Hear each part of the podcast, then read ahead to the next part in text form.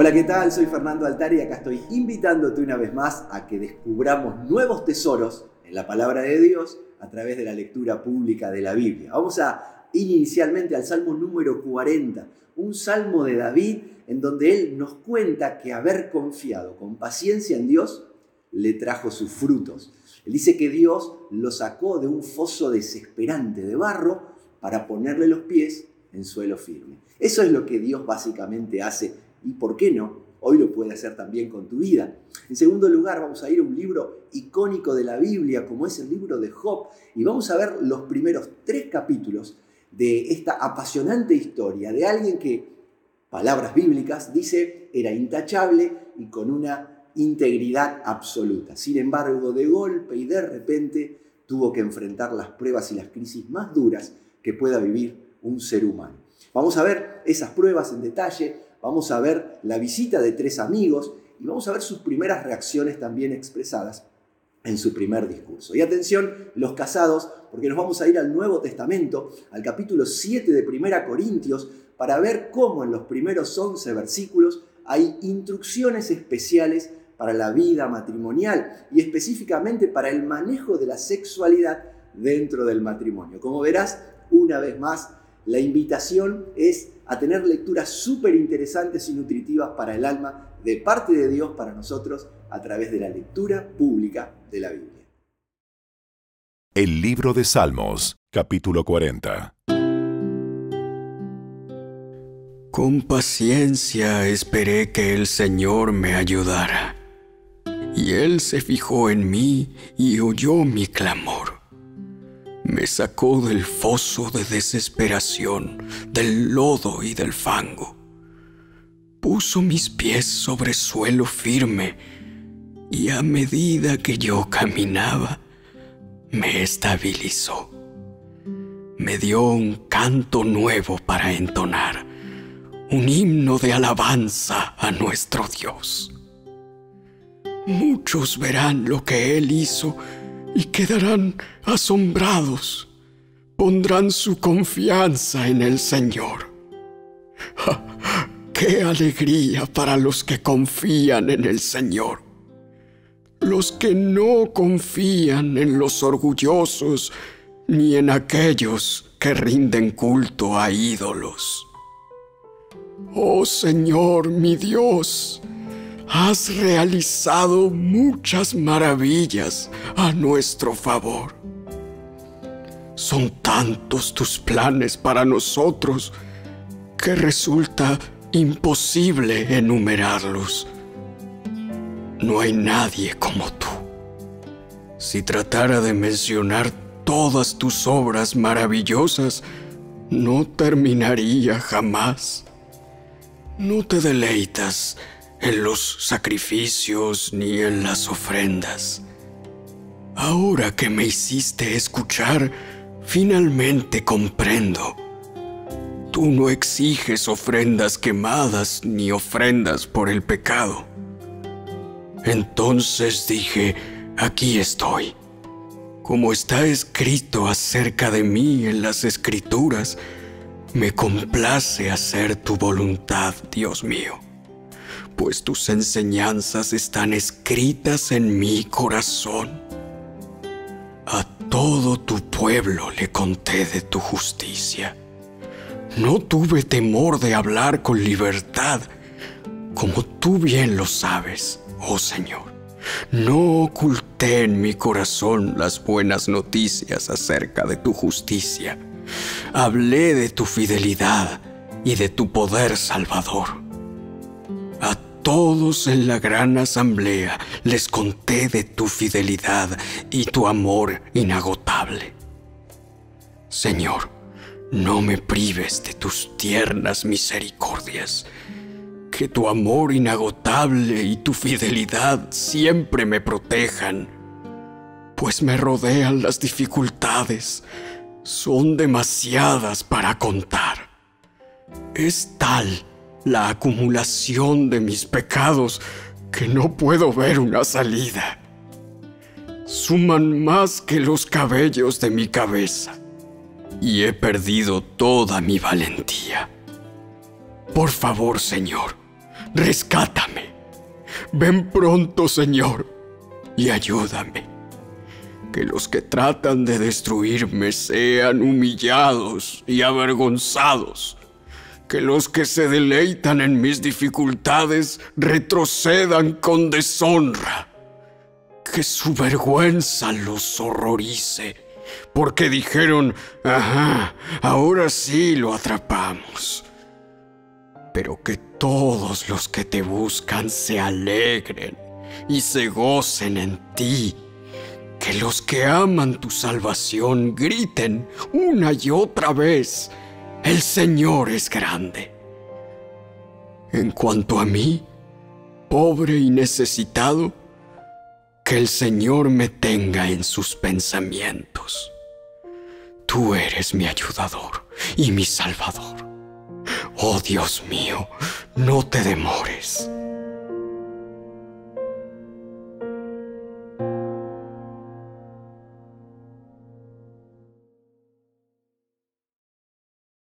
El libro de Job, capítulo 1.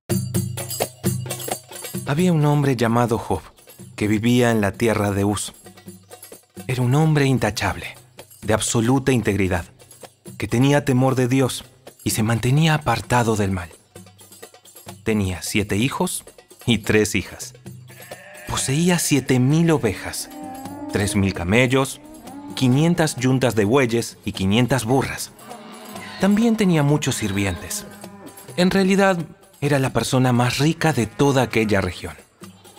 Los hijos de Job se turnaban en preparar banquetes en sus casas e invitaban a sus tres hermanas para que celebraran con ellos. Cuando las fiestas terminaban, a veces después de varios días, Job purificaba a sus hijos. Se levantaba temprano por la mañana y ofrecía una ofrenda quemada por cada uno de ellos, porque pensaba, Quizá mis hijos hayan pecado y maldecido a Dios en el corazón. Esta era una práctica habitual de Job. Un día los miembros de la corte celestial llegaron para presentarse delante del Señor, y el acusador, Satanás, vino con ellos. El Señor le preguntó a Satanás, ¿De dónde vienes? Satanás, contestó el Señor,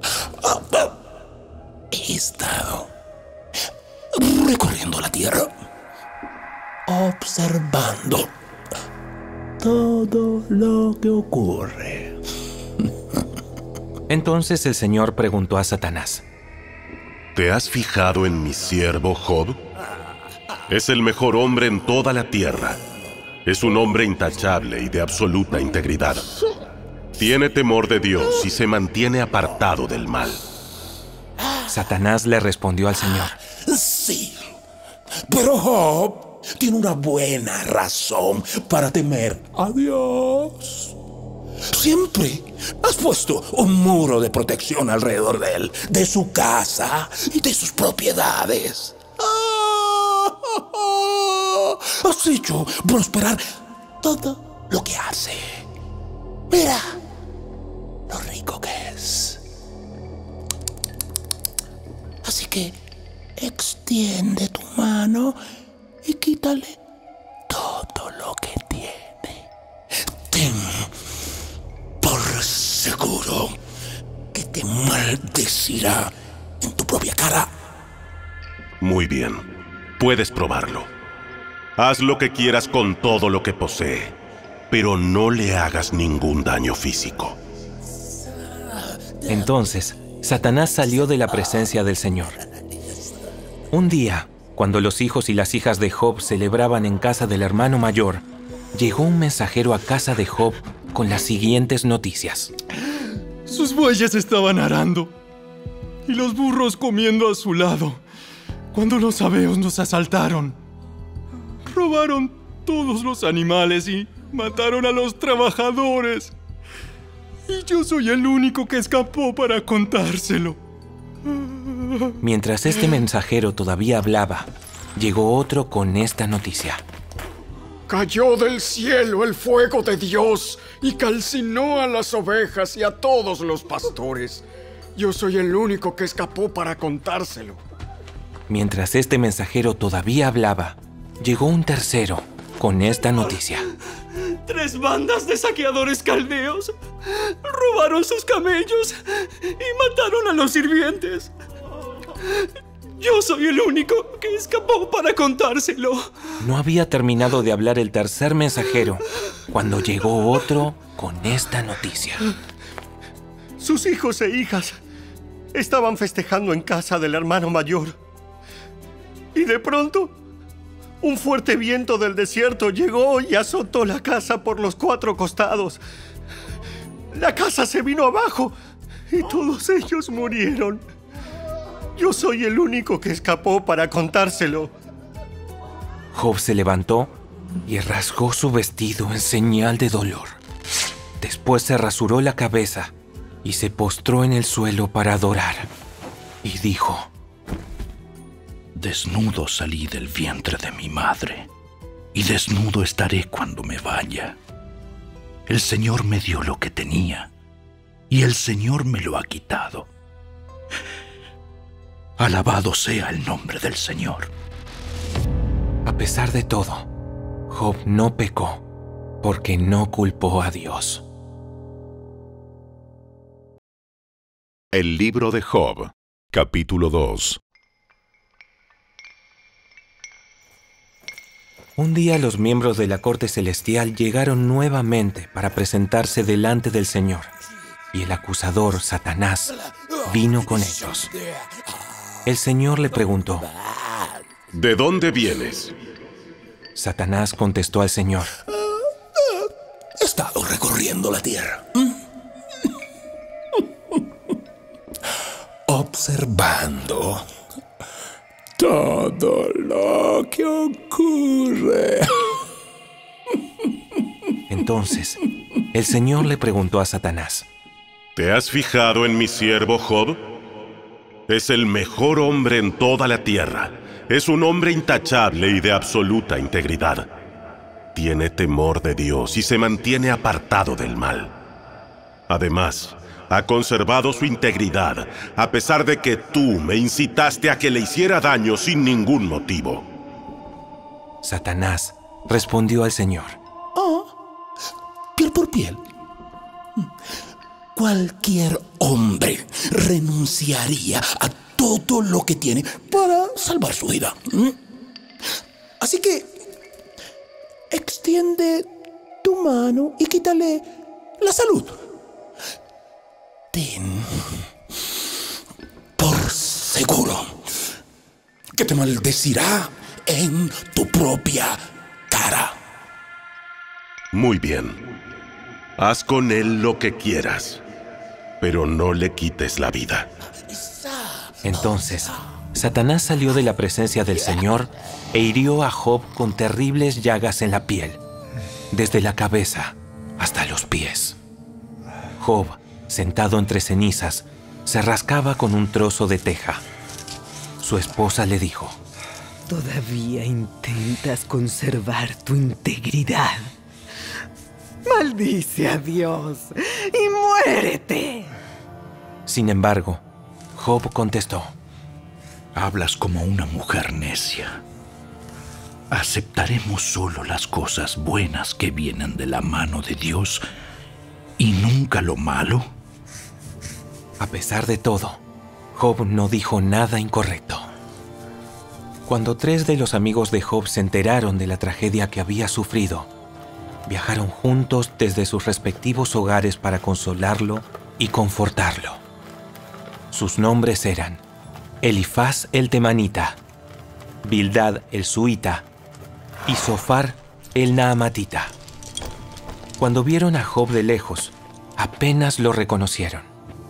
Con fuertes lamentos, rasgaron sus vestidos y echaron polvo al aire sobre sus cabezas en señal de dolor. Entonces, durante siete días y siete noches, se sentaron en el suelo, junto a Job, y ninguno le decía nada, porque veían que su sufrimiento era demasiado grande para expresarlo con palabras.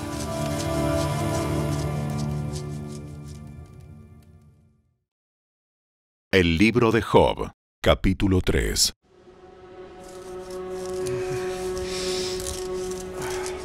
Por fin habló Job y maldijo el día de su nacimiento.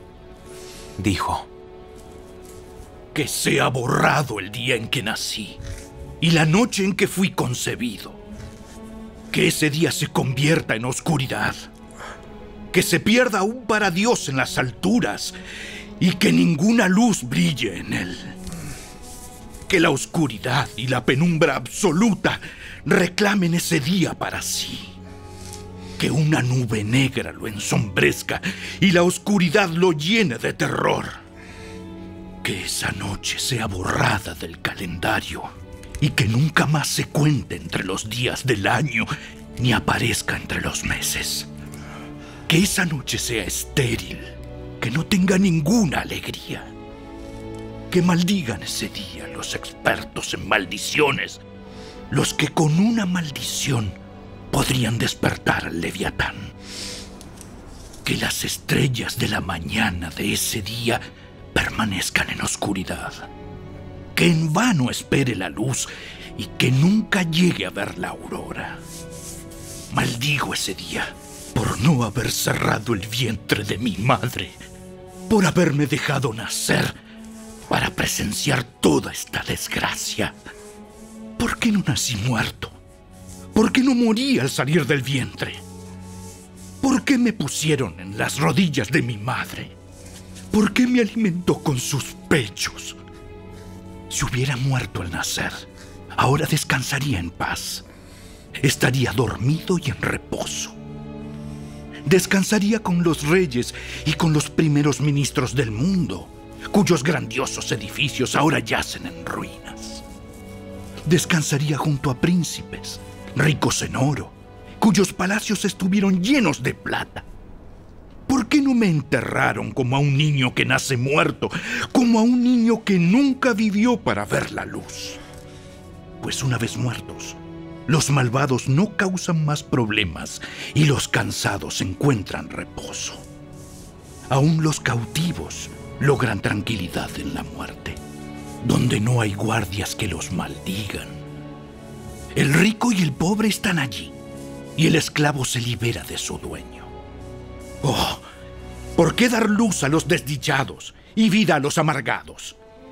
Ellos desean la muerte, pero no llega. Buscan la muerte con más fervor que a tesoro escondido.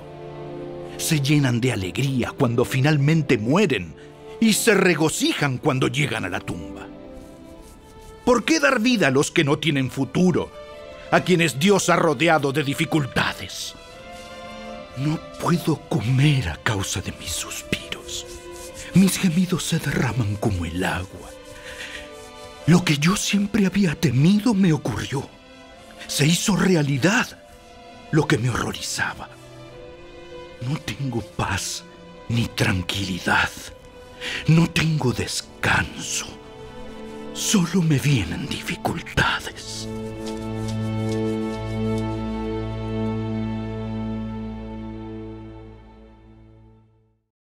La primera carta de Pablo a los Corintios, capítulo 7. Ahora, en cuanto a las preguntas que me hicieron en su carta, es cierto que es bueno abstenerse de tener relaciones sexuales. Sin embargo, dado que hay tanta inmoralidad sexual, cada hombre debería tener su propia esposa y cada mujer su propio marido. El esposo debe satisfacer las necesidades sexuales de su esposa y la esposa debe satisfacer las necesidades sexuales de su marido. La esposa le da la autoridad sobre su cuerpo a su marido y el esposo le da la autoridad sobre su cuerpo a su esposa. No se priven el uno al otro de tener relaciones sexuales, a menos que los dos estén de acuerdo en abstenerse de la intimidad sexual por un tiempo limitado para entregarse más de lleno a la oración. Después deberán volverse a juntar, a fin de que Satanás no pueda tentarlos por la falta de control propio. Eso les digo a modo de concesión, no como un mandato. Sin embargo, quisiera que todos fueran solteros, igual que yo. Pero cada uno tiene su don específico de Dios. unos de una clase y otros de otra. Así que les digo a los solteros y a las viudas, es mejor quedarse sin casar, tal como yo. Pero si no pueden controlarse, entonces deberían casarse.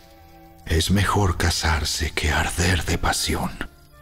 No obstante, para los que ya están casados, tengo un mandato que no proviene de mí sino del Señor. La esposa no debe dejar a su marido, pero si lo deja, que no se case de nuevo, o bien que se reconcilie con él. Y el marido no debe dejar a su esposa,